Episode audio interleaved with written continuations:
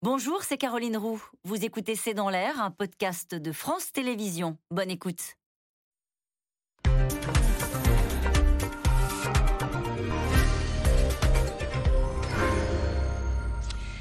Bonsoir à toutes et à tous. Nous attendons vos questions, SMS, Internet et réseaux sociaux pour alimenter notre discussion. Les nuages sombres s'accumulent jour après jour au-dessus de l'Élysée et de Matignon. Les chiffres de l'inflation qui atteignent ce mois-ci 5,8%. Les mouvements de grogne dans les entreprises pour réclamer les augmentations de salaire qui s'allongent de jour en jour. Les finances publiques qui sont en état d'alerte, nous dit le ministre de l'économie.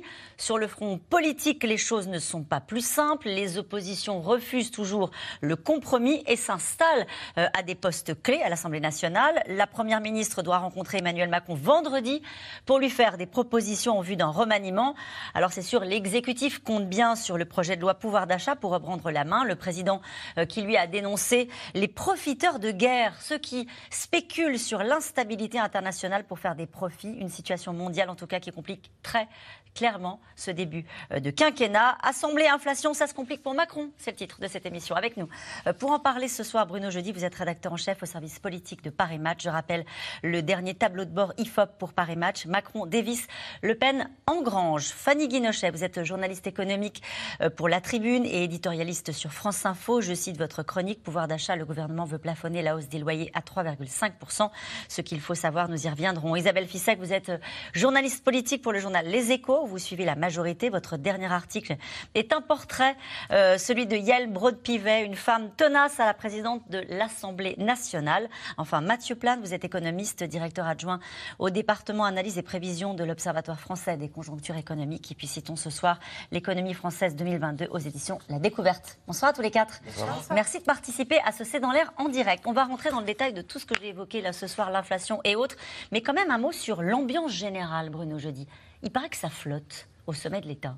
Oui, ça flotte de manière assez étonnante, surtout que maintenant, ça fait presque 70 jours que Emmanuel Macron a été réélu. Alors c'est vrai qu'il y a eu d'abord l'attente des législatives, donc il y a eu cet entre-deux. Emmanuel Macron a mis du temps pour nommer sa première ministre. Ensuite, il y a eu ces élections dont on voit les conséquences directes. C'est-à-dire que ce résultat est en train de sacrément complexifier la donne politique, qui s'ajoute à la donne économique, mais ça, on en parlera plus longuement.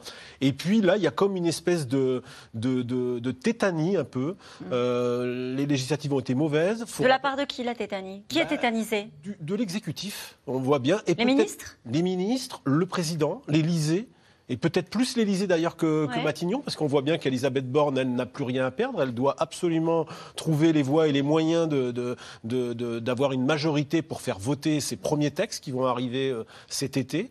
Et tout est en train d'être ralenti.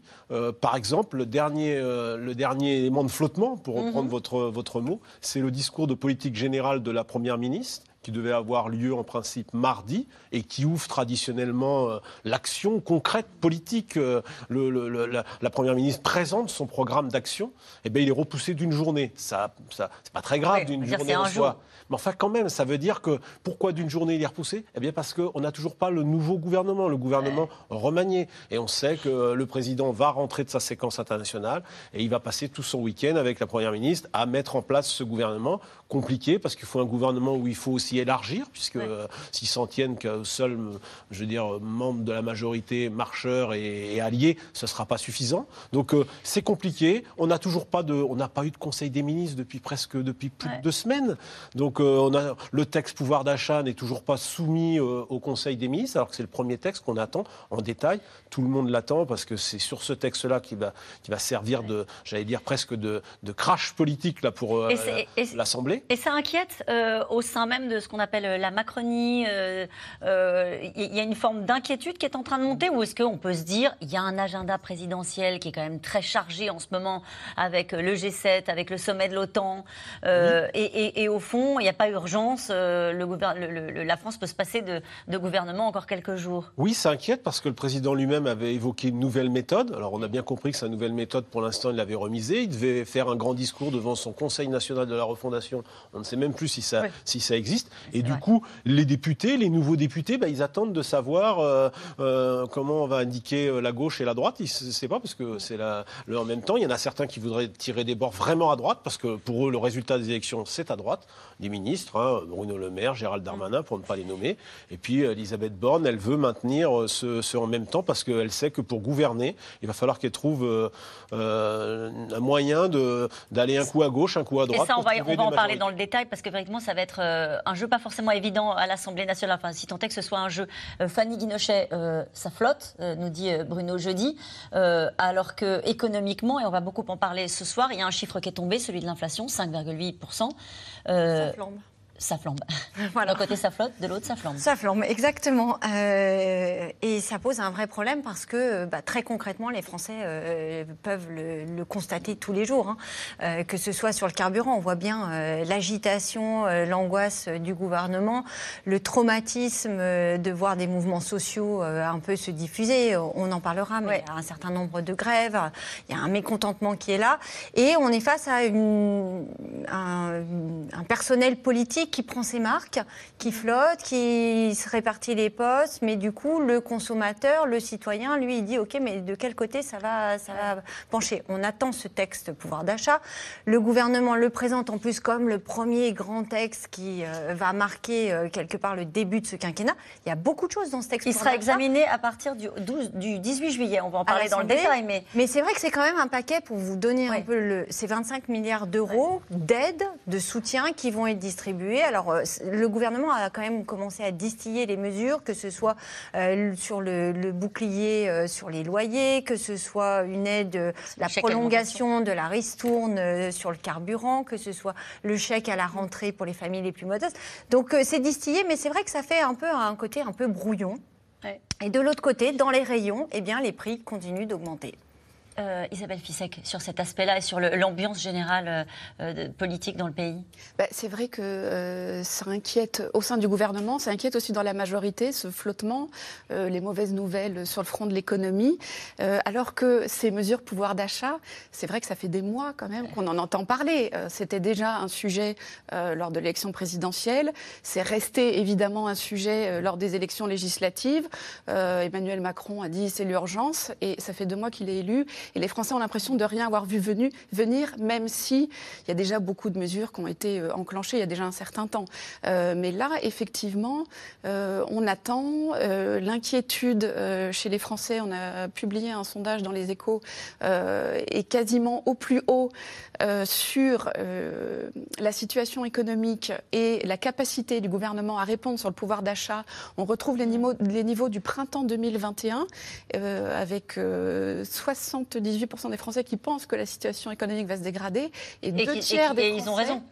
Et ils ont sans doute raison. Et pardonnez-moi, les Français qui pensent que le gouvernement ne va pas répondre correctement sur le pouvoir d'achat, alors même que ce paquet pouvoir d'achat, c'est quand même à peu près 25 milliards, alors qu'il va falloir faire passer à l'Assemblée nationale. Et au gouvernement se désespère en disant, mais si on fait passer ça en plein mois d'août, parce que c'est ce qui se profile, en plus, les Français ne vont même pas le voir et on va arriver en septembre avec l'inflation qui sera toujours là et des Français qui vont dire « qu'est-ce qu'on fait ?» Est-ce que vous avez la même lecture, Mathieu Plane, pour reprendre la formule à l'instant de Fanny Guinochet, ça flambe. C'est vrai que sur le terrain économique, on a un sentiment d'urgence, justifié ou pas, à vous nous le dire, mais c'est vrai qu'on a le sentiment que les voyants passent les uns après les autres au rouge avec cette instabilité politique qui, du coup, complique un petit peu la donne. Oui, qui rajoute une couche à l'instabilité mondiale, globale, effectivement. Disons qu'en quelques mois, l'horizon économique a totalement changé. Finalement, on avait plutôt des bonnes nouvelles sur 2021, sur la fin 2021. En fait, la sortie de crise était même très rapide, ce qui a même créé un peu d'inflation. Mais là, il y a une multitude de chocs, mais de grande ampleur, macroéconomique, c'est-à-dire qui ont des... Lesquels ? Le premier, c'est effectivement la résurgence de l'épidémie, en fait. On parle de la guerre en Ukraine, qui est revenue avec la stratégie zéro Covid de la Chine, les problèmes d'approvisionnement, ce qui ont créé des tensions sur plein de composants industriels. Deuxièmement, bien sûr, il y a eu la flambée des prix de l'énergie, mais la guerre en Ukraine a tout changé. C'est-à-dire qu'on pensait que c'était un pic, en fait, ces prix de l'énergie, avec une montée assez importante, notamment des barils du pétrole, et puis que ça allait se calmer. Là, non, vous avez une couche supplémentaire. Et la difficulté, c'est qu'on voit bien, il y a toute la question de l'embargo sur l'énergie russe, notamment sur le pétrole. Sur le gaz, c'est beaucoup plus compliqué. Et le risque que Poutine aussi puisse couper à un moment le robinet. Donc ça va créer des tensions durables sur les prix de l'énergie. Tous ces chocs cumulés, plus la remontée de l'inflation, des taux d'intérêt, la Banque centrale qui annonce des remontées de taux d'intérêt, qui va augmenter le coût des dettes, fait que ça vient taper sur cette reprise qui était bien en place, mais qui était là pour absorber le choc précédent. Et donc forcément, vous avez moins de croissance, vous avez plus d'inflation, des taux d'intérêt qui remontent, vous avez besoin de mesures d'urgence parce que ça vient taper directement au portefeuille des ménages, hein, cette hausse des prix de l'énergie ou de l'alimentaire. C'est très inégalitaire en plus, donc il y a un risque social. Et vous avez des marges de manœuvre budgétaires qui se réduisent. Et puis, il faut trouver une majorité pour trouver les mesures, etc. Donc ce flottement, alors il est aussi, je pense, la conséquence des résultats des législatives, mais pose la question, effectivement, de cette stabilité, la nécessité de réagir vite face à ces chocs macroéconomiques dans un environnement très incertain où on voit les ménages, effectivement, dans les enquêtes de confiance, il y a une dégringolade. De la consommation aussi, qui baisse. La consommation, depuis 1950, si vous enlevez la période Covid, elle n'a jamais autant baissé en un trimestre depuis 1950. Ouais. Et les ménages continuent à épargner. Ils sont inquiets, en fait. Ils sont inquiets, donc ils continuent à mettre de l'argent de côté, alors que d'habitude, ils puisent un peu dans leurs réserves pour continuer à consommer. Donc ça, c'est effectivement, on a ce cumul de mauvaises nouvelles. Et pardonnez-moi d'insister sur la consommation, mais ce chiffre nous paraît assez spectaculaire, la première fois depuis 1950. Ouais. Ça inquiète à Bercy, à votre avis? Parce qu'on dit souvent que notre économie, elle est beaucoup basée sur la consommation des Français. C'est plus de 50% du PIB. Et donc, effectivement, quand vous avez 1,5% de consommation en moins, ça fait en contribution 0,8% de PIB en moins sur un seul trimestre. Ouais. Donc, pour le moment, c'est les ménages qui encaissent le choc. Donc, ça renvoie à cette question du pouvoir d'achat. C'est vrai que quand je reprends la confiance, par exemple, l'INSEE publie un indicateur. Cette dégringolade, elle est très impressionnante et on est beaucoup plus bas au niveau de la confiance des ménages, même qu'au niveau du premier confinement ou de la crise des Gilets jaunes. Donc, c'est vrai que l'inquiétude, elle est réelle sur les ménages. Et donc, du coup... même si le pouvoir d'achat est impacté, en tout cas, ils ont tendance à moins consommer, donc l'activité... Et on revient à notre conversation, puisque c'est aussi une question liée à la confiance et à l'état d'esprit des Français, d'où la nécessité d'accélérer, trouver peut-être les mots justes pour rassurer les Français. Oui, mais quand on refait un peu le film depuis la réélection d'Emmanuel Macron, on s'aperçoit à quel point, finalement, il s'est trouvé d'abord privé d'état de grâce, mais ça, c'était pas vraiment normal. Une surprise. C'est une réélection, c'est à la fois une première historique, et en même temps, il n'a pas fabriqué d'élan et les législatives ont montré que c'était sans doute une élection presque par défaut, même s'il a été largement réélu, puisque pour la première fois depuis que le quinquennat est en place, un président de la République se trouve privé de majorité absolue. Donc on voit bien qu'entre l'élection du deuxième tour de la présidentielle et le deuxième tour des législatives, non seulement il n'y a pas eu d'état de grâce, mais il n'a pas réussi à créer même un petit élan politique. Alors il y a sans doute des fautes qui ont été commises par la majorité, mais il y a aussi un climat, je pense, politico-économique qui fait que les Français sont inquiets, qui fait qu'ils n'ont pas voté pour moitié, que la moitié est allée voter, plutôt beaucoup voter pour les extrêmes, même si à l'arrivée, ils sauvent une majorité relative.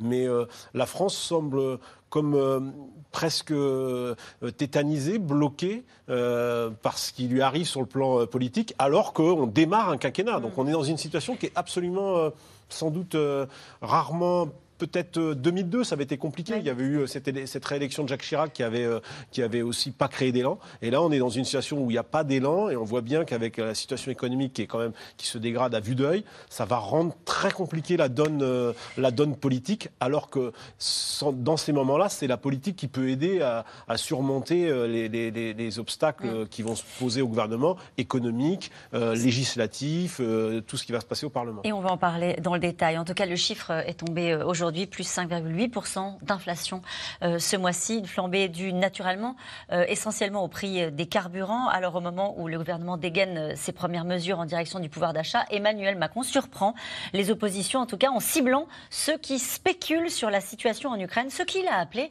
les profiteurs de guerre. Romain Besnénou et Aurélie Saner. Changement de ton inattendu au plus haut sommet de l'État. Lors d'une conférence de presse donnée en clôture du G7 mardi, Emmanuel Macron a fustigé les super profits réalisés depuis la guerre en Ukraine. Nous avons des systèmes et des marchés qui se sont déréglés à cause de la guerre. Nous avons des gens qui ont spéculé sur la guerre. Et aujourd'hui, vous avez des gens qui font beaucoup d'argent sur la guerre. On appelle ça des profiteurs de guerre. En ligne de mire, les producteurs d'énergie notamment, comme Total, dont les bénéfices se sont envolés cette année. 4,9 milliards d'euros au premier trimestre, c'est 48% de plus sur un an. Certaines banques aussi. BNP Paribas augmente ses profits de 19%. Mais la palme revient à l'armateur français CMA-CGM, plus de 7 milliards d'euros de bénéfices, en hausse de 73%. En début de semaine, le ministre de l'économie avait déjà lancé un appel aux entreprises. Tout l'effort ne peut pas reposer uniquement sur l'État et sur la dépense publique. Il faut également que les entreprises fassent un effort. Ce matin, Total annonce une nouvelle ristourne de 12 centimes sur le carburant cet été, mais sur ses seules stations d'autoroute. Insuffisant pour l'opposition, qui ne croit pas vraiment au coup de colère du président au G7 en Allemagne. Il le fait quand il est à l'étranger. Et quand je le vois dans des sommets internationaux ou à Davos, on a l'impression d'avoir un grand humaniste, un justicier, et on aimerait bien avoir le même à la maison. Mais quand il revient, c'est plus le même. En 5 ans d'Emmanuel Macron, les premières fortunes françaises ont triplé. Le fond d'Emmanuel Macron, c'est d'être le président des riches. Ça ne va pas changer. Face à l'inflation galopante, plus 5,8% ce mois-ci, le gouvernement mise tout sur son projet de loi pouvoir d'achat qui sera présenté la semaine prochaine. Au programme, revalorisation de 4% de certaines prestations sociales comme les retraites, hausse des loyers limitée à 3,5%, ou encore un chèque alimentaire de 100 euros pour les foyers les plus modestes. On est prêt à regarder toutes les mesures qui permettent d'améliorer la protection des Français, leur pouvoir d'achat, mais qui ne constituent pas des augmentations d'impôts, parce que donner d'une main et reprendre de l'autre, ça n'a pas de sens pour nous. Mais le gouvernement est attendu de pied ferme. Non, c'est maintenant, excusez-nous, mais on doit y aller, parce qu'on a une première opposition à incarner dans le pays. Les groupes d'opposition qui ont fait leur rentrée cette semaine à l'Assemblée nationale se préparent à une bataille rangée. Ils proposent simplement de un peu moins perdre de pouvoir d'achat, mais pas d'en gagner, et même pas de stabiliser le niveau de vie des Françaises et des Français. À ce niveau-là, j'imagine qu'ils peuvent comprendre que nous ne voterons pas ce projet. Je suis très très méfiant. Il va falloir regarder de près quand même le contenu, voir quelles sont les conséquences. Est-ce que le financement a été prévu ? Bien, il y a quand même beaucoup de questions. Et nous, notre boussole, c'est les intérêts nationaux, les intérêts du peuple français. Donc nous regarderons article par article ce qui va dans ce sens-là. Depuis 2 jours, Élisabeth Borne consulte les présidents des groupes parlementaires à Matignon. Tous espèrent la convaincre d'intégrer certaines de leurs propositions dans le projet de loi pouvoir d'achat.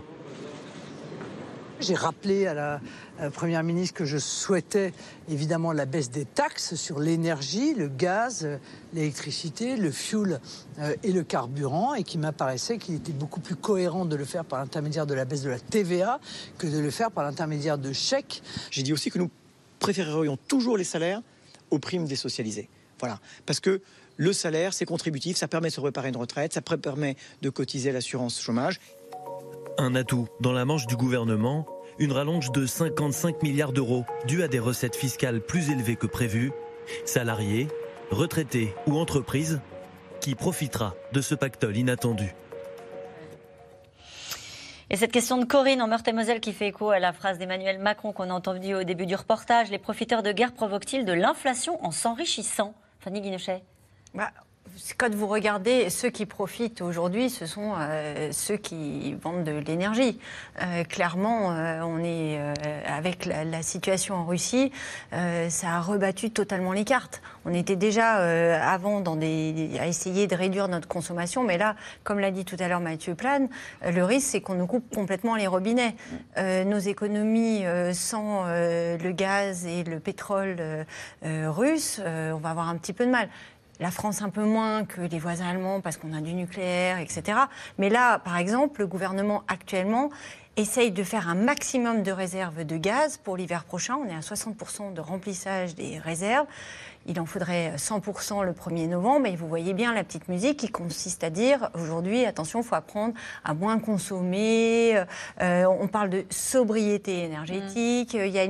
Bercy est en train de travailler sur une liste des entreprises qui pourraient lever le pied si on a vraiment des problèmes d'approvisionnement. On est quand même là-dedans. Oui, mais quand il dit les profiteurs de guerre, on se dit, tiens, est-ce qu'il va faire comme ce qui a été fait en Grande-Bretagne, en disant, bah, on va taxer 25% les producteurs de pétrole. Ah bah clairement... Pour aider à redistribuer, parce qu'à un moment donné, on va parler des finances publiques dans un instant, c'est pas un puits sans fond, et que le gouvernement ne pourra pas accompagner éternellement cette hausse des carburants. Le gouvernement met clairement la pression sur certaines entreprises. La première d'entre elles, c'est Total. Oui. C'est pas innocent si hier, Total a annoncé une remise de 12 centimes par litre sur certaines stations-service. Hein, celles qui sont sur les autoroutes. Voilà, celles qui sont sur les autoroutes. C'est pas innocent. Derrière, il y avait la menace, clairement, et Bruno Le Maire l'a dit, de participer à l'effort. Il y a une autre entreprise qui a annoncé aujourd'hui un petit geste, c'est CMA-CGM, c'est les numéros 1 des transports, ils font des containers. Eux ont bien profité de la crise. 18 milliards d'euros de bénéfices. Hein. Total, c'est 14 milliards. Donc, c'est vrai que cette entreprise, qui est une belle entreprise française, qui a profité des problèmes d'approvisionnement et qui est dans le fret, eh bien, elle a dit aujourd'hui qu'elle allait baisser certains tarifs, notamment pour l'approvisionnement. Donc ce coup de pression, ça marche. Le coup de pression, ça marche. Jusqu'où ça va marcher, il faut voir, parce que derrière, ce sont des entreprises qui, quand elles vont montrer leur bilan, vont certainement encore cette année avoir des chiffres, là je vous parle des chiffres de l'année dernière, vont avoir de très bons chiffres. Et c'est vrai que cette menace d'une taxe sur les multinationales, on va voir en plus aujourd'hui avec la nouvelle Assemblée, elle est quand même vraiment dans les tuyaux. Ça va être certainement une forte demande de la part de la France Insoumise. Isabelle Ficek. Oui, pour l'instant, la pression, elle marche. Et effectivement, hein, le ministre de l'économie, Bruno Le Maire, dit aujourd'hui... Bah, c'est pas la bonne réponse, hein, une taxe sur les super profits, mais enfin, on la laisse planer et puis on fera les comptes à la fin de l'année. On regardera si certains ont profité un peu trop de l'inflation. Alors, ça leur permet effectivement de mettre la pression sur les entreprises et puis de prendre à témoin l'opinion en leur disant, regardez, grâce à cette pression, ces entreprises font des gestes. D'ailleurs, ça va directement dans votre poche, hein, parce que du coup, bah, les conteneurs, ça coûte moins cher. Donc, les matières premières pour le bâtiment, ça coûtera moins cher. Total, vous avez les 12 centimes. Plutôt que d'inventer une taxe, ça va prendre du temps, puis ça va passer dans les caisses de l'État. Enfin, vous voyez, ça donne l'idée aux Français, ça va arriver plus vite. Et puis, je pense qu'à l'Assemblée, c'est aussi un moyen de dire, bon, bah, cette taxe sur les super-profits, que demande, hein, par exemple, la France Insoumise, que propose Fabien Roussel, Marine Le Pen au Rassemblement National dit, bah, ce serait la justice sociale que de faire ça. Donc, on voit que, alors qu'on va arriver à l'Assemblée avec ce texte, que ça va être difficile et que chacun va essayer de se renvoyer le mistigri du blocage en disant, bah, attendez, si nous, on fait des gestes, regardez, cette taxe sur les super-profits, bon, on la veut pas tout de suite parce que ça donnerait un mauvais signal économique, c'est pas le moment. Mais du coup, on obtient des choses. Chacun va essayer de jouer là-dessus et de dire s'il y a blocage, c'est celui d'en face qui bloque. Mais concrètement, quand on entend Michel-Édouard Leclerc ce matin dire que en fait, les hausses des prix sont parfois suspectes, il demande une commission d'enquête. Il considère qu'il y en a qui profitent de la situation. Il a d'ailleurs ciblé certaines entreprises, hein, comme Nestlé, en parlant du cacao précisément, en disant qu'en fait, il y avait des hausses qui n'étaient pas justifiées. Est-ce que dans un cas comme celui-ci, Mathieu Plane, il y a aussi une inflation qui est, au fond, d'opportunité par certains groupes. Bah, certainement. Enfin, en tout cas, il faut regarder ça de près. C'est compliqué. D'abord, on voit qu'on est sur des marchés qui sont souvent mondiaux. Hein. Donc, c'est le cas, y compris sur l'énergie, y compris sur le transport. Hein. Donc, ça ne concerne pas que la France. Et c'est vrai que le prix des matières premières augmentant tellement, quelqu'un qui va transformer cette matière première peut augmenter au passage ses marges, en disant que c'est le prix des matières premières qui fait que le prix final augmente. Sauf qu'on voit qu'effectivement, sur les bénéfices, certaines entreprises s'en tirent très très bien. Et donc, effectivement, le coût moyen, les marges ont tendance à augmenter. Donc, il n'a pas totalement tort quand il parle des profiteurs de guerre. Il n'a pas totalement tort là-dessus. Alors, profiteurs de guerre, en tout cas, effectivement, le mot est un peu dur. Mais c'est vrai qu'il y a quand même cette question qui se pose de savoir comment peut-être les réguler un peu plus. Alors, est-ce que c'est par la pression de la taxation des super-profits ? C'est vrai qu'ils les obligent à quand même à faire des efforts. Le problème, une fois de plus, c'est que c'est des marchés mondiaux. Prenons l'exemple de Total. Total fait 25% de son chiffre d'affaires en France, en fait. C'est-à-dire qu'ils font quand même 75%. Tout le reste à l'étranger. Et donc, si on met des super profits en France, ça veut dire qu'on ne taxe pas non plus les profits d'ailleurs. Donc, les 15 ou 16 milliards, il n'y en a quand même qu'un quart, à peu près, qui est réalisé en France. Donc, tout ça est extrêmement compliqué. Et surtout, il y a, dans ces secteurs-là, des positions dominantes, enfin des très grosses entreprises, hein, de transporteurs, par exemple, dans le fret maritime, ou les gros producteurs de pétrole. Et je ne dirais pas qu'il y a des ententes. mais quelque part, il y a des intérêts collectifs là-dedans. Et c'est vrai qu'il y a des perdants qui sont très clairs, hein, les ménages ou certaines entreprises, et il y a des gagnants, on voit, il y a quand même effectivement des super profits. Et ça, politiquement, c'est difficile à défendre, surtout quand on a des membres de l'opposition, je pense notamment à Marine Le Pen, oui, désormais présidente du groupe Rassemblement National à l'Assemblée, qui dit que ces super profits doivent être taxés pour pouvoir financer les mesures de soutien au pouvoir d'achat des Français. Oui. Pourquoi ? Parce qu'on a d'un côté un ministre de l'économie qui nous dit « attention, état d'alerte », oui, c'est l'expression qu'il a utilisée, hein, sur les finances publiques, oui, et d'un autre côté, on a 25 milliards de dépenses d'accompagnement des mesures de pouvoir d'achat. Donc, à un moment donné, est-ce que ça doit être une équation économique difficile à résoudre? Oui, difficile à résoudre. C'est vrai que la question doit être posée. Alors, je sais que l'Italie a, je crois, aussi mis en place une taxation des super-profits. La question, c'est effectivement, est-ce qu'on le fait sur one-shot? Comment on le fait? Enfin, une seule fois, ou est-ce que c'est durable? Mais effectivement, il y a une équation aussi budgétaire en face, comme vous venez de rappeler. C'est que, mine de rien, entre les mesures qui ont été prises pour contrer les prix de l'énergie, qui vont être prolongés jusqu'à la fin de l'année, hein, parce que rappelons que c'est au début, ça devait être cet été. Hein, ça devait s'arrêter à la fin de l'été. L'idée étant que l'énergie, les prix de l'énergie rebaisseraient, et donc on pourrait débloquer la situation. Ça, plus les mesures pouvoir d'achat et de revalorisation, on est entre 40 et 50 milliards d'euros, ce qui est quand même extrêmement conséquent. Et donc se pose la question des finances publiques, avec la remontée des fameux taux d'intérêt. Donc, et c'est vrai qu'à un moment donné, il va falloir aussi engranger des recettes fiscales pour financer ces nouvelles mesures, alors, si elles sont durables. Parce que pour le moment, on nous dit que c'est transitoire. Donc effectivement, oui, tant que c'est transitoire, c'est pas grave. C'est du transitoire qui dure, du coup. Et le transitoire qui commence à durer avec des prix de l'énergie élevés, il va falloir trouver des mesures aussi qui soient soit moins coûteuses, soit trouver des financements. Et politiquement, Bruno Jeudy, on voit bien que Bruno Le Maire, on en parlait à l'instant, pousse publiquement dans les médias très récemment l'idée qu'à un moment donné, il y a un sujet finances publiques. Alors d'un autre côté, on entend Bruno Le Maire, et puis après on entend Gabriel Attal qui dit « il y a une cagnotte de 55 milliards ». Il n'est pas facile à lire, le message, en fait. Il n'est pas facile à lire parce qu'en fait, en même temps, il y a de la gauche et il y a de la droite, y compris dans les rangs du gouvernement. Bruno Le Maire est le ministre de l'économie d'un président qui est assez dépensier, d'un président qui est plutôt d'inspiration keynésienne pour parler économiste. Et la France est un pays qui est très endetté, beaucoup plus que nos voisins, qui effectivement dans les mesures qui ont été prises pour lutter contre la hausse des prix de l'énergie, pour préserver le pouvoir d'achat, c'est un des pays qui a le plus dépensé, en tout cas il est dans le trio de tête des pays qui ont été les plus dépensiers, derrière l'Italie et l'Allemagne. Et du coup la France évidemment, elle part d'une situation, en tous les cas par rapport aux Allemands, qui est déjà pas très favorable. C'est un pays qui est beaucoup endetté. Alors jusqu'à présent, ça coûtait, en gros, on empruntait à 0%. Là, depuis 2 ans, 3 ans, on a été dans une situation absolument rarissime où on empruntait à 0%. Quand vous avez les taux qui passent à 2, eh bien, grosso modo, sachant qu'un point, c'est à peu près 2 milliards d'intérêts supplémentaires, je crois. Non, c'est 30 milliards. Ouais, 30 milliards à terme. Oui, c'est 30 milliards à terme. C'est 2 milliards l'année suivante et c'est 30 milliards au bout de 7 ou 8 ans.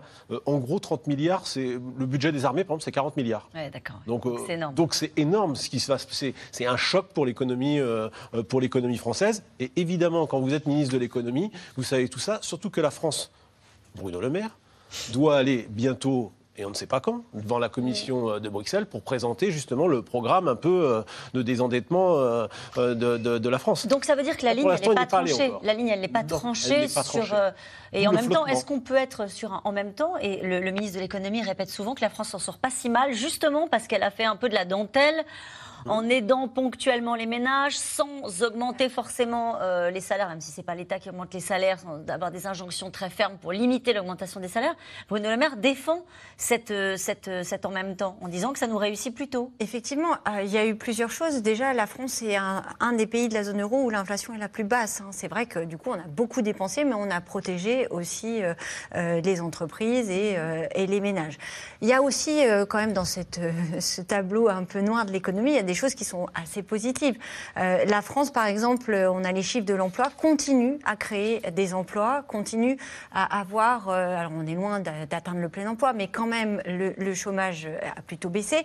Et malgré une croissance qui a été revue à la baisse, hein, de 2,5% cette année, on crée des emplois. Créer des emplois, outre apporter du travail aux gens, c'est aussi faire rentrer des cotisations dans les caisses. Et c'est ce qui fait que cette cagnotte que vous évoquez, des 55 milliards, c'est aussi ça. C'est-à-dire C'est-à-dire que quand vous avez moins de gens au chômage, plus de gens qui travaillent, ils cotisent, vous versez moins d'indemnités chômage et ça fait de l'argent dans les caisses. C'est quand même. C'est pas l'inflation qui fait aussi rentrer l'argent dans les caisses ? Il y a aussi l'inflation parce que vous avez la TVA et la TVA, quand vous vendez un produit comme 20%, si votre produit vous le vendez plus cher, forcément vous rentrez aussi ça. Mais quand même, l'histoire de l'emploi, c'est quelque chose d'important et c'est aussi une des bonnes nouvelles. Maintenant, jusqu'à quand ça va tenir, ça c'est un autre sujet. Cette question de Gérard en Seine-Maritime qui s'inquiète peut-être à juste titre. 2900 milliards de dettes publiques, est-ce grave? Qui devra la rembourser? Nos enfants, nos petits-enfants? Mathieu Plane, on effacera. On va rouler la dette. On peut faire rouler la dette, la Banque centrale... Non, alors juste quand même, il faut dire ça, c'est qu'il y a une histoire dans la zone euro... C'est que la remontée des taux d'intérêt peut aussi mettre en exposition les pays les plus fragiles, et notamment la question de l'Italie est très importante. Donc personne n'a intérêt à ce qu'il y ait une remontée trop forte des taux. Mathieu Plane, c'est quoi le scénario qui est privilégié par une espèce de consensus des économistes? Quand vous projetez sur l'année qui vient, Bruno Le Maire avait dit ça ira mieux en 2023, l'inflation va baisser, etc. Quelles sont les perspectives? Est-ce qu'il y en a ou est-ce que tout le monde navigue à vue dans un brouillard en se disant, au fond, si la guerre en Ukraine se poursuit, on ne sait pas où on va? Non, on arrive à peu près, on essaye de cadrer les choses, mais le consensus, effectivement, nous, on a 2,4% de prévision pour 2022. La vraie question, elle est aussi sur 2023. Et cette question de l'inflation, en fait, il y a des scénarios, il y a une multitude de scénarios. Celui que vous choisissez, vous? Nous, c'est une croissance très molle, en fait. On n'est pas en récession, mais croissance très molle. Ce qui veut dire que, aussi, le chômage va pas forcément, on va pas revenir mécaniquement au plein emploi, qu'on a une inflation qui est quand même assez robuste. Mais tout ça est très dépendant de l'évolution des prix de l'énergie, en réalité. Et on voit que ça peut aller très vite. Donc la question, c'est comment les relations vont évoluer, comment la guerre en Ukraine va évoluer, quelles sont les tensions sur les prix de l'énergie. Si les prix de l'énergie refluent, on peut avoir des très bonnes surprises, en fait. Par contre, si ça se durcit, ça va être exactement l'inverse. Donc vous avez une fourchette des possibles qui n'a jamais été aussi grande, avec une incertitude très forte. Et puis il y a la question des résurgences de l'épidémie, c'est-à-dire on le voit, et comment les pays vont justement, quelle est la stratégie des pays face à ça. On voit que l'Europe n'a pas du tout la même stratégie que l'Asie, et ça a un impact sur le commerce mondial. Donc j'allais dire, c'est beaucoup d'incertitudes, et la Banque centrale a une responsabilité énorme là-dedans, c'est-à-dire effectivement de savoir comment elle va gérer cette crise-là. Pour lutter contre l'inflation, elle doit remonter les taux. Pour faire bref, mais face à la dette ou le risque de casser la croissance, si elle remonte trop, on risque de se retrouver en difficulté. Juste pronostiquer qu'à un moment donné, les prix des carburants vont baisser, qu'est-ce qui pourrait les faire baisser? La baisse des prix du baril. Si l'OPEP, par exemple, les producteurs se mettaient d'accord pour ouvrir un peu les vannes, chose qu'ils ont fait là récemment, mais ils y vont à minima sur demande des États-Unis. Si l'OPEP acceptait d'ouvrir un peu, donc de produire plus, il y aurait plus de pétrole sur le marché, ça ferait baisser. Si vous avez un accord de paix et on n'est pas en diplomatie ou une amélioration même, ça pourrait aller très vite. Et rebooster l'économie. Ça débloquerait les choses. Bon, alors on a vu que ça se compliquait quand même après le panorama que vous avez dressé les uns les autres sur le front économique, et c'est pas plus simple sur le front politique pour le gouvernement et en particulier pour l'exécutif, parce que les oppositions ont pour l'instant renvoyé Élisabeth Borne et l'exécutif dans les cordes, refusant de signer un chèque en blanc au gouvernement. Pourtant, la Première ministre va bien devoir trouver les moyens de construire des compromis, sans doute au cas par cas, texte par texte, une situation comparable à celle de 1988. Ceux qui étaient aux affaires à l'époque racontent à Juliette Perrault et Théo Manval les heures, les jours, les nuits de tractation. Voici l'estimation de ce deuxième tour. Vous allez le voir, un résultat passionnant. 12 juin 1988. Après avoir dissous l'Assemblée nationale, François Mitterrand échoue à obtenir la majorité absolue, mais fait bonne figure. Même relative, la majorité parlementaire existe. Elle est forte. Elle est cohérente. Elle durera. Sauf que pour gouverner, le Parti socialiste a besoin d'alliés. Parmi les groupes représentés, l'Union du Centre, 41 députés, n'est pas opposée sur le principe. François Mitterrand, lui, est d'un tout autre avis et charge Michel Rocard de faire passer le message. Jean-Paul Huchon, directeur de cabinet du Premier ministre à l'époque, se souvient. Rocard leur a dit « non, je ne peux pas faire alliance avec vous parce que Mitterrand, c'est le patron et qu'il ne veut pas de ça ». En fait, Mitterrand disait « les centristes, je les veux à poil ». Donc voilà, ça pouvait donc pas être un groupe avec son autonomie, ses moyens et tout. Et je me souviens que Bernard Stasi, qui était un peu l'interlocuteur des centristes, s'est mis à pleurer. Sans majorité absolue, une seule solution. allait chercher les députés, les uns après les autres, texte après texte. On les recevait régulièrement pour leur dire, voilà ce qu'on va faire là, est-ce que ça vous convient ou est-ce que vous voulez ajouter quelque chose ? Est-ce que vous aurez un amendement ? Voilà ce qu'on fera si vous portez cet amendement. Mais ça prenait des heures et des jours. Lorsque malgré tout les concertations échouent, un ultime recours, l'article 49.3 de la Constitution. Michel Rocard l'utilise pour la première fois en décembre 1988 pour une loi créant le Conseil supérieur de l'audiovisuel. J'entends donc que chacun prenne ses responsabilités, à commencer par moi, les miennes. En 3 ans, le 49.3 sera utilisé 28 fois par le Premier ministre. Un procédé dénoncé déjà à l'époque par les oppositions. Les ministres ne prennent même pas la peine d'expliquer ce qu'ils proposent au Parlement. Les voilà immédiatement engageant le 49.3. Plus le gouvernement continuera à agir de cette manière, et plus il aggravera l'absentéisme, parce que nos collègues sont écœurés de la manière dont le Parlement est traité. Des critiques qui relevaient surtout de la posture politique, se souvient Jean-Louis Debré, député RPR en 1988. En réalité, l'opposition a respecté cet outil à la disposition de la majorité. Il était normal que l'on s'exprime, il était normal que l'on dise son opposition, et si le gouvernement utilisait des articles de la Constitution, eh bien, c'était sa responsabilité, on la dénoncerait, puisque ça voulait dire qu'il ne voulait pas nous entendre, mais on ne remet pas en cause la loi votée suivant cette procédure. Mais aujourd'hui, les choses ont bien changé. Le recours au 49.3 est beaucoup plus limité. La majorité présidentielle et les oppositions n'aspirent pas pour autant à la concertation. Nous, ils pouvaient nous voir, nous. Ils avaient confiance en nous parce qu'on leur avait jamais raconté des carabistouilles. Et la question, c'est aujourd'hui, est-ce qu'on a à la tête de ce gouvernement quelqu'un qui a un peu d'empathie, de capacité à entendre, à écouter ? Une humilité également prônée par Jean-Louis Debré, même si le contexte, reconnaît-il, a beaucoup changé. À l'époque, il y avait, sur tous les bancs de la majorité, des femmes et des hommes qui connaissaient la vie parlementaire et qui se respectaient. Ce respect est en train de se perdre à cause des médias, à cause des télévisions en continu, des informations continues. On entend que les gens agressifs, que les gens qui sont là pour combattre. Très bien, laissons-les. Jean-Louis Debré et Jean-Paul Huchon s'accordent tous deux sur un point. Le rôle prépondérant de Michel Rocard en 1988.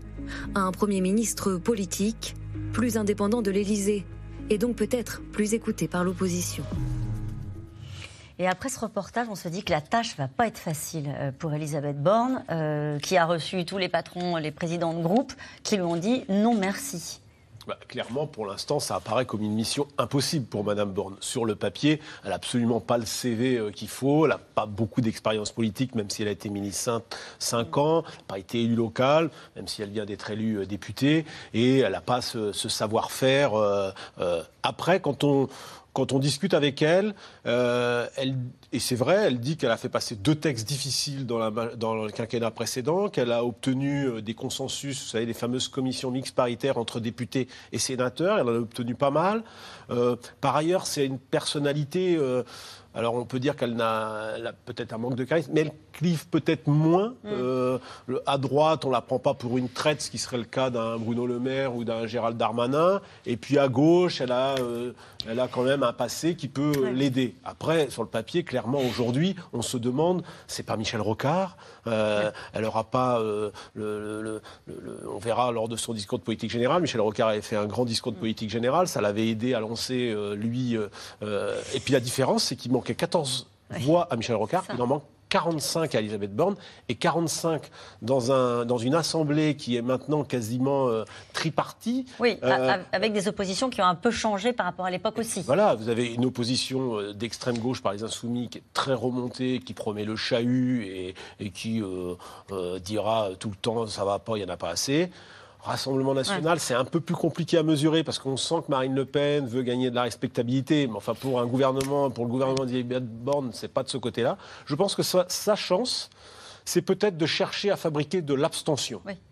C'est-à-dire qu'à défaut de pouvoir obtenir une majorité absolue, c'est de faire baisser le niveau de la majorité par de l'abstention. Et c'est ça qu'elle a mesuré ces derniers jours dans ses, consultations. J'ajoute qu'il faudra qu'elle soit bien entourée. Michel Rocard avait un conseiller parlementaire qui s'appelait Guy Carcassonne, qui était un constitutionnaliste éminent et qui a beaucoup œuvré pour obtenir ses majorités. Elle, on ne sait pas encore. Elle a recruté un énarque comme conseiller parlementaire parce qu'elle veut se bétonner au niveau de la procédure. Elle sait qu'il y aura beaucoup de procédures, donc elle veut essayer de bétonner. Mais il lui faudra beaucoup de politique aussi et c'est là peut-être que le péché, elle va pécher peut-être. Isabelle Ficek. L'ambiance n'est pas vraiment à l'humour en ce moment dans les cabines ministérielles, mais c'est vrai qu'ils disent tous le conseiller qui va devenir le plus important, c'est le conseiller parlementaire, parce qu'effectivement, il va falloir négocier et que aujourd'hui, toutes les oppositions ont envoyé une fin de non-recevoir pour un gouvernement de coalition, donc pour entrer, mais aussi en disant on ne donnera pas de chèque en blanc. Mais c'est quand même incroyable, il y a cette question de Éric dans le Pas-de-Calais, je vais vous la poser, il dit qui oserait, sous prétexte que cela ne suffise pas, voter contre un texte qui augmenterait le pouvoir d'achat des Français? Ça va quand même pas être facile. C'est ce qu'espère le gouvernement en se disant c'est quand même compliqué face à l'opinion et face aux Français, alors qu'on le voit jour après jour dans toutes les enquêtes, le pouvoir d'achat, l'inflation, c'est l'inquiétude numéro un et ça ne cesse d'augmenter. Ça va être compliqué de dire, de bloquer.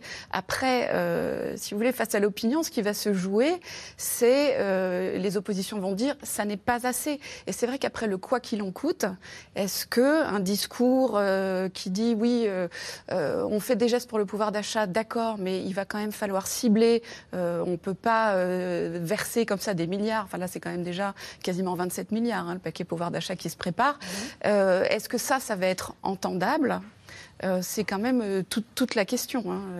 Après, le risque, il me semble que le risque, il est global parce que, effectivement, c'est pas entendable. Ça va peut-être pas être entendable en disant que ce ne sera pas suffisant. Mais de l'autre côté, comme vous le disiez, de bloquer, le risque, c'est qu'il y a un rejet global de toutes les formations politiques. C'est un peu ce qu'on a ressenti aussi avec cette élection législative. Donc le risque, il est à la fois du côté de la NUP, de la majorité et aussi du Rassemblement National. Si vous avez tout le temps des oppositions cet été et qu'à la rentrée, on dise écoutez, on n'a pas réussi à se mettre d'accord sur la revalorisation des retraites de 4%, des pensions. Les retraités, ils vont dire finalement, on n'a rien, déjà que c'est en dessous de l'inflation. Pareil pour les fonctionnaires, pareil pour le... Si tout ça prend du retard, et qu'on a des images de blocage, etc., je pense ou de carabistouille, comme disait Jean-Paul Huchon. Et de je renvoie sous fond de non-respect. Les Français vont avoir un rejet encore plus fort du personnel politique. C'est eux qui ont... et là, ça sera compliqué. Et effectivement, ça sera aussi compliqué pour toutes les formations politiques de justice. Alors, il y a un sujet dans le temps. Juste quand même, en même temps, ce sont les Français qui ont voulu cette assemblée. Ils ont voulu que les... Ils n'ont pas voulu le blocage. Non, ils n'ont pas voulu le blocage, mais ils espèrent que les formations politiques vont trouver des compromis. Alors, c'est justement ce que disait Fanny Guinochet. Oui. S'ils ne les trouvent pas, peut-être que ça va leur poser une difficulté, qu'il pourrait y avoir un rejet de la classe politique. Très concrètement, c'est leur porte-monnaie qui va en prendre. Alors, on parlait de porte-monnaie. La commission des finances, qui est un poste éminemment stratégique, paraît-il, à l'Assemblée nationale, et donc aujourd'hui conduite la présidence de la commission par Éric Coquerel, qui est un élu de la France Insoumise. Si on avait imaginé ça il y a quelques mois, ça aurait été difficile pour la majorité de l'accepter, mais même en politique fiction. Aujourd'hui, c'est donc un élu de la France Insoumise qui va prendre cette présidence de cette commission. Il dit, en s'amusant, puisqu'il a, certains craignent qu'il débarque à Matignon, pas à Matignon, à Bercy, pour demander des comptes, il dit « Je peux lever les secrets fiscaux pour travailler sur l'évasion fiscale, je le ferai. Si je peux le faire, je le ferai. » Juste votre avis, Mathieu Plane, sur ce sujet-là ? Le sujet, c'est vrai que la commission des finances, c'est la commission qui a le plus de pouvoir à l'Assemblée. Surtout dans un moment qui va être quand même très particulier sur ces questions budgétaires, parce que là, on parle effectivement de trouver des alliances, mais pour des mesures qui soutiennent le pouvoir d'achat. C'est-à-dire peut-être on va demander plus. Mais quand il va s'agir de cibler un peu plus, par exemple, et dire bouclier tarifaire ou les prix de l'essence, tout le monde ne peut pas en profiter. Ou faire des économies.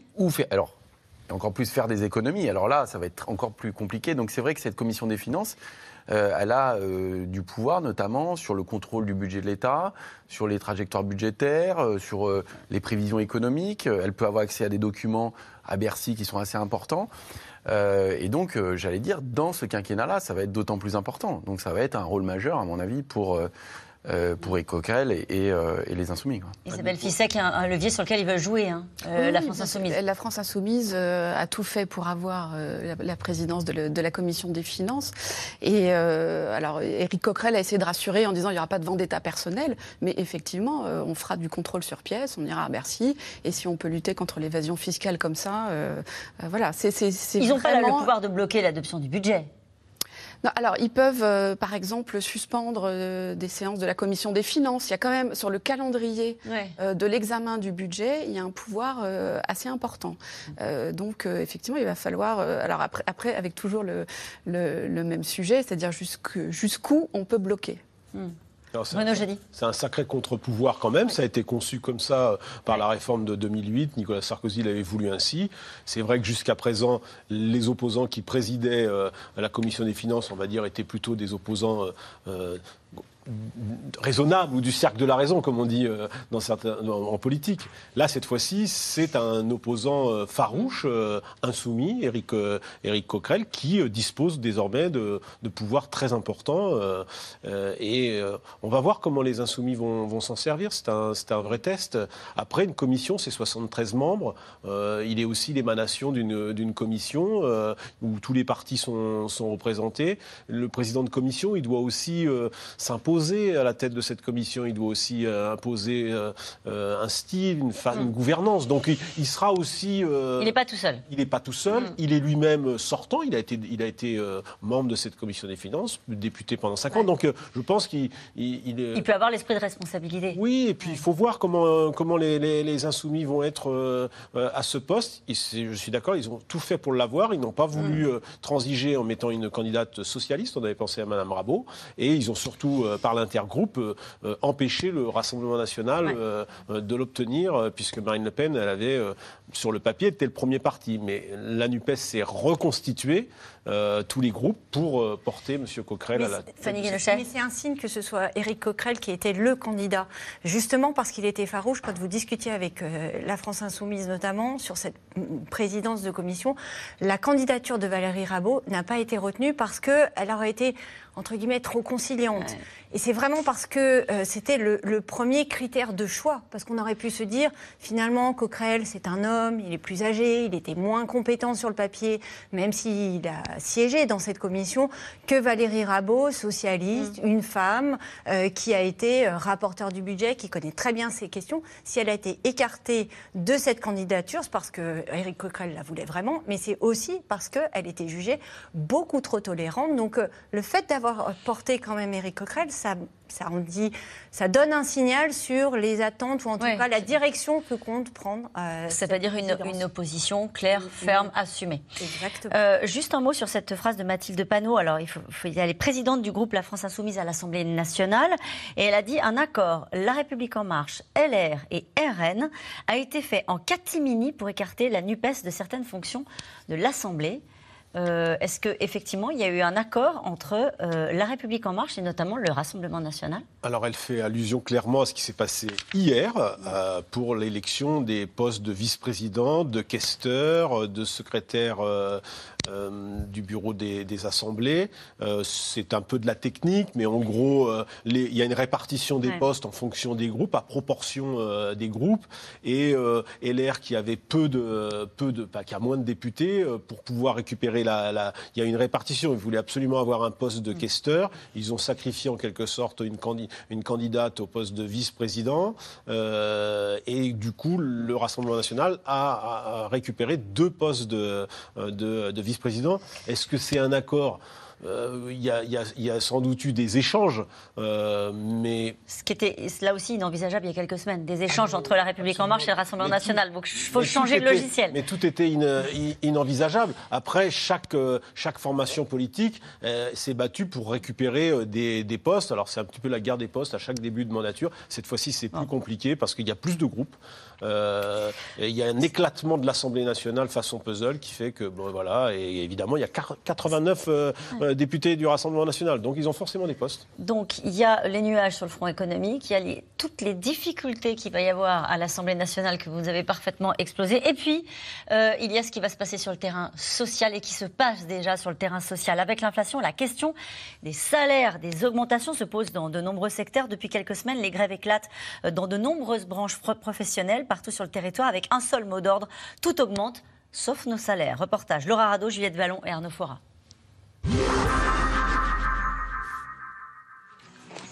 Ce matin, malgré la pluie, ambiance solidarité entre grévistes. Déjà vu de la CFDT planter un drapeau de la CGT? Ça, jamais vous le verrez.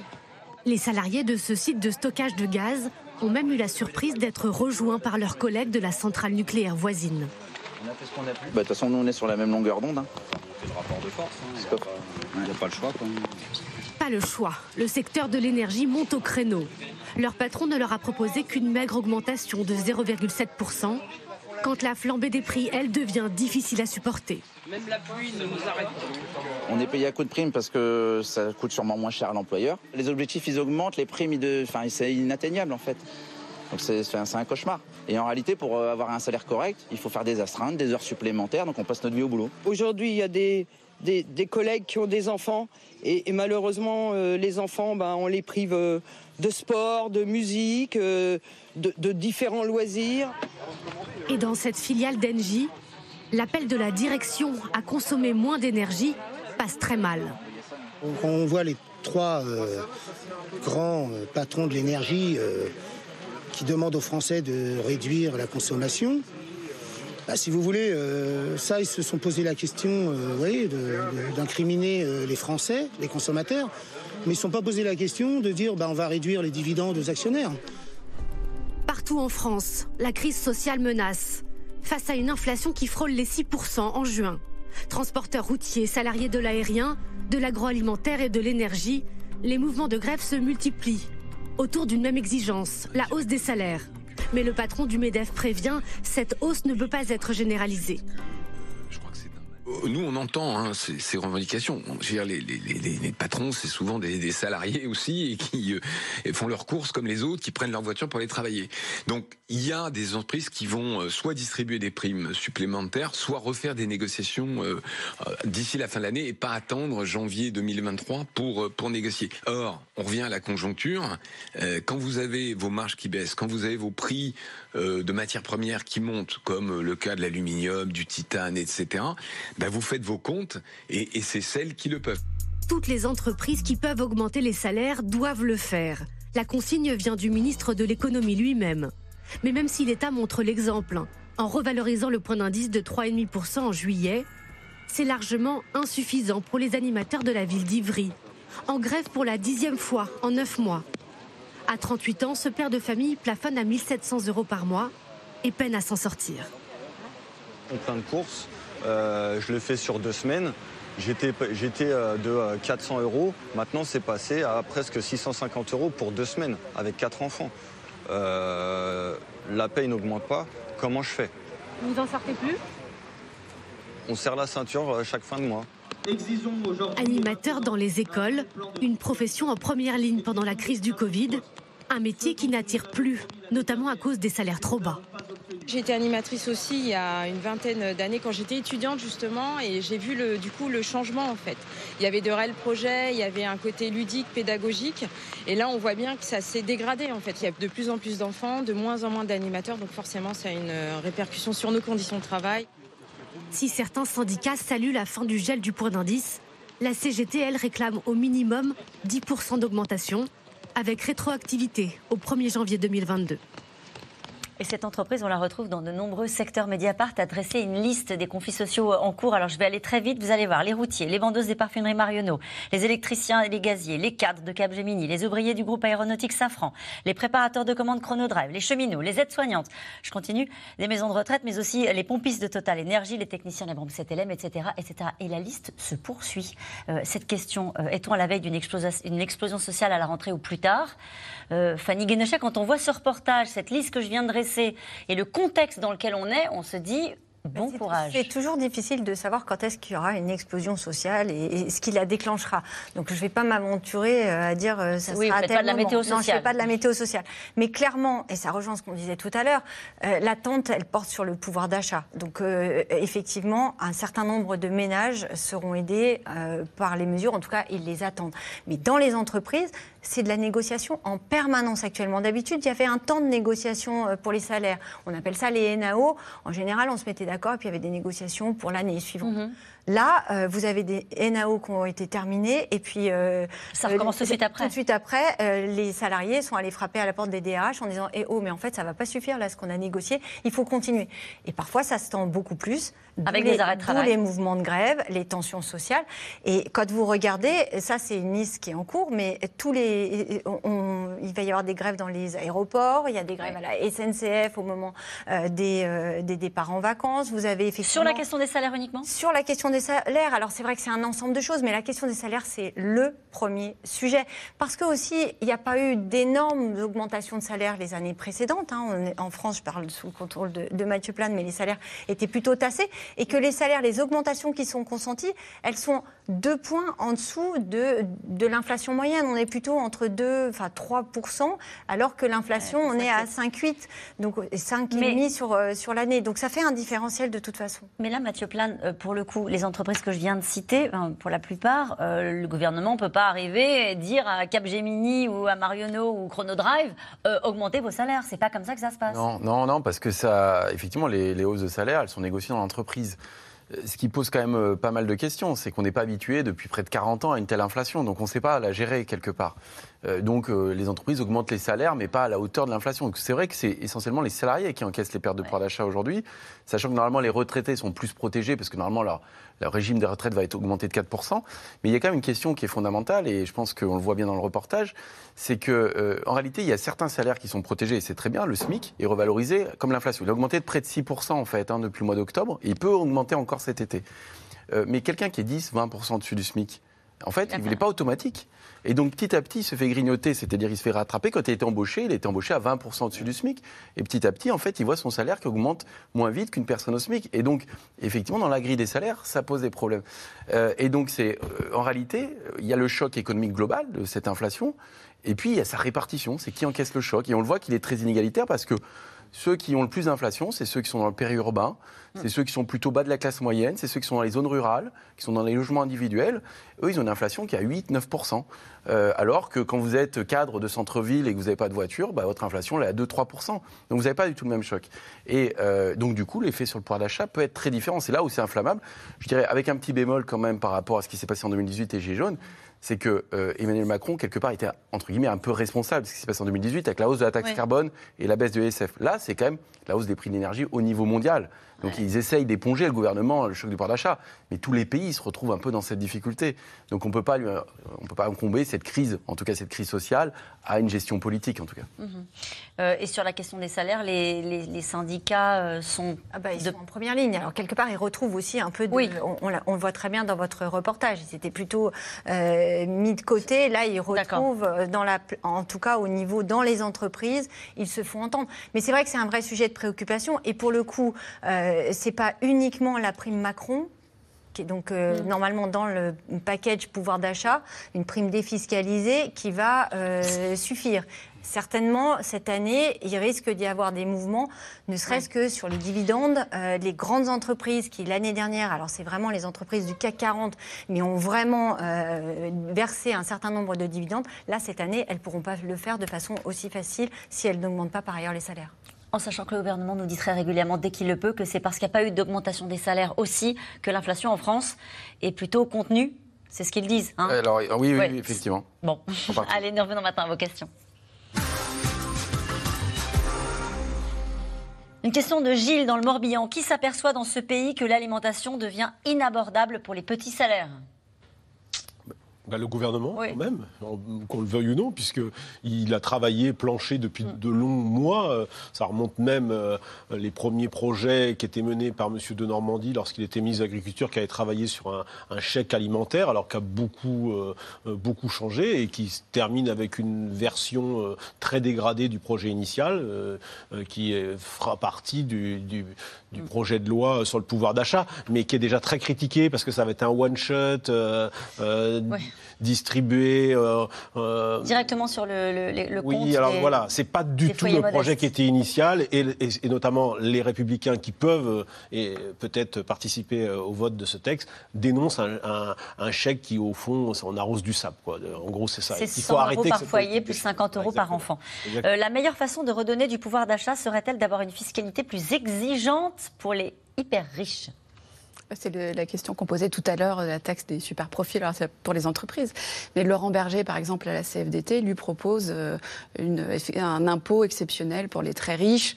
Alors, je ne suis pas sûre que ça rapporterait énormément, mais en termes de justice sociale, il y aurait sans doute effectivement un signal. Après, c'est la ligne rouge qu'a fixée Emmanuel Macron de ne pas augmenter les impôts. Donc, pour l'instant... c'est vrai que dans les compromis qu'il pouvait faire avec les oppositions, il y avait deux lignes rouges, c'est pas plus d'impôts et pas plus de dettes. Donc, c'est pas facile de trouver des marges. Voilà. Et ça ne changerait pas grand-chose au pouvoir d'achat des classes moyennes ou des plus modestes, parce qu'aujourd'hui, il y a des mesures, mais elles sont financées par de la dette. La question, c'est si on augmente les impôts, c'est effectivement plutôt pour des questions budgétaires que des questions de pouvoir d'achat en réalité. Parce qu'effectivement, il y a des mesures qui sont prises, mais elles sont principalement financées par le déficit. Qu'a fait le gouvernement d'Élisabeth Borne depuis le 20 mai 2022 ? Consulté. Le 20 mai, depuis Élisabeth Borne, aujourd'hui, son principal objectif, c'est de trouver... D'abord, elle consulte les groupes pour essayer de trouver, savoir exactement sur quel texte tel groupe peut voter. C'est ça, son boulot aujourd'hui, il est politique. Alors, elle prépare des textes, c'est le texte pouvoir d'achat. Il y a le collectif budgétaire, c'est-à-dire il va falloir financer en face les mesures. Ça va quand même pas être si facile que ça. Et sur ce texte-là, il y aura un 49-3, c'est-à-dire un vote bloqué. Et là, il y aura, on verra, les groupes devront se positionner. Est-ce que derrière, ils voteront une motion de censure ou pas ? La droite a dit qu'elle ne voterait pas une motion de censure. Ça prend beaucoup plus de temps de lancer une équipe gouvernementale lorsque vous n'avez pas de majorité absolue. Les Français vont découvrir que lorsqu'il n'y a pas de majorité absolue, on ne vote plus au canon. C'est-à-dire qu'avant, au fond, en 2017, Emmanuel Macron, il a ses textes. Le pouvoir a traversé la Seine. Il est en train de passer du côté du Parlement, du Palais Bourbon. Avant, il était totalement à l'Élysée. Et ça, les Français vont le découvrir rapidement. Il va falloir s'habituer. Mais c'est le cas dans tous les pays, chez tous nos voisins européens. Nous, on n'est pas habitués parce qu'on vit sous le fait majoritaire. Donc voilà, il va falloir, les Français vont devoir s'y habituer, les hommes politiques et les femmes politiques vont devoir l'apprendre, et Emmanuel Macron va devoir aussi s'y faire. Les taxes sur le carburant ne profitent-elles pas à l'État qui a beau jeu de redistribuer une partie sur les prix à la pompe ? Alors, c'est une question assez compliquée, mais c'est vrai que quand les prix de l'énergie augmentent... Il y a plus de taxes ? Il y a plus de recettes fiscales de TVA, mais vous touchez moins de ce qu'on appelle le TICPE. Et en fait, la remise des 15 centimes... En fait, elle vient quand même plus que compenser en fait, ce que gagne l'État. D'ailleurs, si effectivement l'État gagnait beaucoup d'argent avec ça, on n'aurait pas de problème de déficit. On aurait encore plus de recettes fiscales. Mais il y a cet argument qui est donné par certains partis de baisser la TVA, tout simplement, sur ce genre de sur les produits, les carburants. On peut pas. Enfin, au niveau européen, on peut pas. On peut pas la mettre à 5%. Elle est réglementée parce que c'est effectivement un hydrocarbure, donc c'est une énergie qui est polluante. Premièrement, et le problème que ça pose, c'est qu'il faut savoir qu'un centime de moins, c'est 500 millions d'euros de moins au budget annuel. Donc si vous faites par exemple 15 centimes de moins, c'est 7 à 8 milliards de moins au budget annuel. Et l'autre question, c'est que ça profite à tout le monde, y compris à quelqu'un qui va avoir un gros véhicule, qui souhaite de prendre sa voiture plutôt que de prendre les transports en commun, comme à la personne qui aura une petite voiture. Donc c'est pas très efficace de ce point de vue-là. Pourquoi l'Assemblée attend-elle le 18 juillet pour examiner la loi sur le pouvoir d'achat ? Il y a urgence. Alors déjà, la loi pouvoir d'achat, elle doit être présentée en Conseil des ministres et c'est toujours pas le cas. Elle a été envoyée à certaines instances parce que c'est obligatoire. En Conseil des ministres, alors si on a un Conseil des ministres en tout début de semaine, il se pourrait qu'elle ne soit pas présentée là, avant la déclaration de politique générale. Alors il est éventuellement question, mais tout ça n'est pas calé, d'un second Conseil des ministres, peut-être en fin de semaine prochaine, où ce projet de loi serait présenté. Oui. Mais effectivement, il y a urgence. Ensuite, elle doit être examinée en commission des finances, justement. Et une fois qu'elle est examinée en commission des finances, alors elle arrive dans l'hémicycle autour du 18 juillet. Autour du 18 juillet, espère le gouvernement. Mais vous nous avez bien expliqué les uns les autres que certains pourraient tenter de bloquer et de jouer la montre. En tout état de cause, ce n'est pas un texte qui peut être voté avant début août. Hein. Ouais. Ah oui, c'est long, hein. La procédure parlementaire, ça va au Sénat ensuite, ça revient. Et ça veut dire qu'à partir de début août, ce sont des aides qui arrivent directement pour les Français. On pense aussi à la revalorisation des retraites, hein, qui est très attendue aussi. Derrière, ça peut, une fois que le texte est voté, ça peut aller très, très vite. Et le blocage, pardon ? Ça passe pas forcément par une loi, je crois, hein, la hausse des prestations. Pas toutes. Dans le pouvoir d'achat, il y en a certaines qui passent par la loi, mais pas toutes. La revalorisation des retraites, ça peut être faite dès qu'il y a un... Elle est prévue, voilà. Hein, elle est prévue, normalement, c'est début août, les retraités auront leur revalorisation. D'accord. Le blocage des prix n'est-il pas une utopie n'engageant que ceux qui le promettent ? Alors, Mathieu Plane. Oui, non, c'est très compliqué de bloquer les prix parce que ça veut dire qu'il faut administrer les prix. On peut faire des choses sur la fiscalité, des baisses de TVA, mais elles sont assez contraintes aussi au niveau européen. Là, on a pu faire un bouclier tarifaire, mais c'est très particulier parce que l'État est actionnaire de ces grosses entreprises énergétiques. Et en réalité, on ne fonctionne pas. Alors, à part pour le tabac, on va administrer les prix. En réalité, quand vous regardez dans l'alimentaire, les prix bougent en fonction d'une offre, une demande, des produits. Donc, le blocage des prix est, à mon avis, un peu une usine à gaz. Hein. Que va contenir le discours de politique générale ? Élisabeth Borne pourrait-elle ne pas obtenir la confiance ? Encore faudra-t-il qu'elle la demande. Exactement, il faudrait d'abord qu'elle la demande. Ce n'est pas une obligation, contrairement à ce qu'on entend dans la bouche de Jean-Luc Mélenchon et de ses amis. Plusieurs premiers ministres n'ont pas demandé, sollicité la confiance. Ce sera... à mon avis, sans doute le cas pour Élisabeth Borne, à moins qu'elle ait la certitude d'avoir cette confiance. Après, sur le contenu du discours, franchement, aujourd'hui, c'est difficile de vous dire. Évidemment, elle reprendra les grandes têtes de chapitre du programme d'Emmanuel Macron, programme qui était quand même assez flou, à part sur les retraites. Elle va être très attendue sur la question des retraites, parce que vous aurez remarqué, depuis les élections législatives, c'est un sujet dont on ne parle plus. Oui, c'est vrai. Ça pourrait être effacé sous radar. Ben, non, parce que c'est une pour le désendettement de la France, Emmanuel Macron l'a mis quand même... Allez, une autre question. Quand va-t-on connaître la composition du nouveau gouvernement ? Isabelle Ficek. Alors, d'ici la semaine prochaine, on espère. Non, mercredi, avant la semaine prochaine. Allez, on va dire mardi, peut-être. Lundi, mardi. L'inflation est mondiale. La France, avec ses petits bras musclés, ne peut rien faire d'extraordinaire, n'est-ce pas ? Si, elle fait quand même quelque chose. C'est qu'on a 2 points d'inflation de moins grâce au bouclier tarifaire, notamment, et la remise de 15 centimes. Donc, la France ne s'en sort pas si mal sur la question de l'inflation. Elle a moins d'inflation en Europe. Bon, merci à vous tous. C'est la fin de cette émission qui sera rediffusée ce soir à 22h35. Je vous rappelle que vous pouvez retrouver C'est dans l'air quand vous le souhaitez. Je vous le dis tous les soirs en podcast ou en replay. Demain, vous retrouvez Bruno Duvic pour un nouveau C'est dans l'air en direct à 17h50. Belle soirée.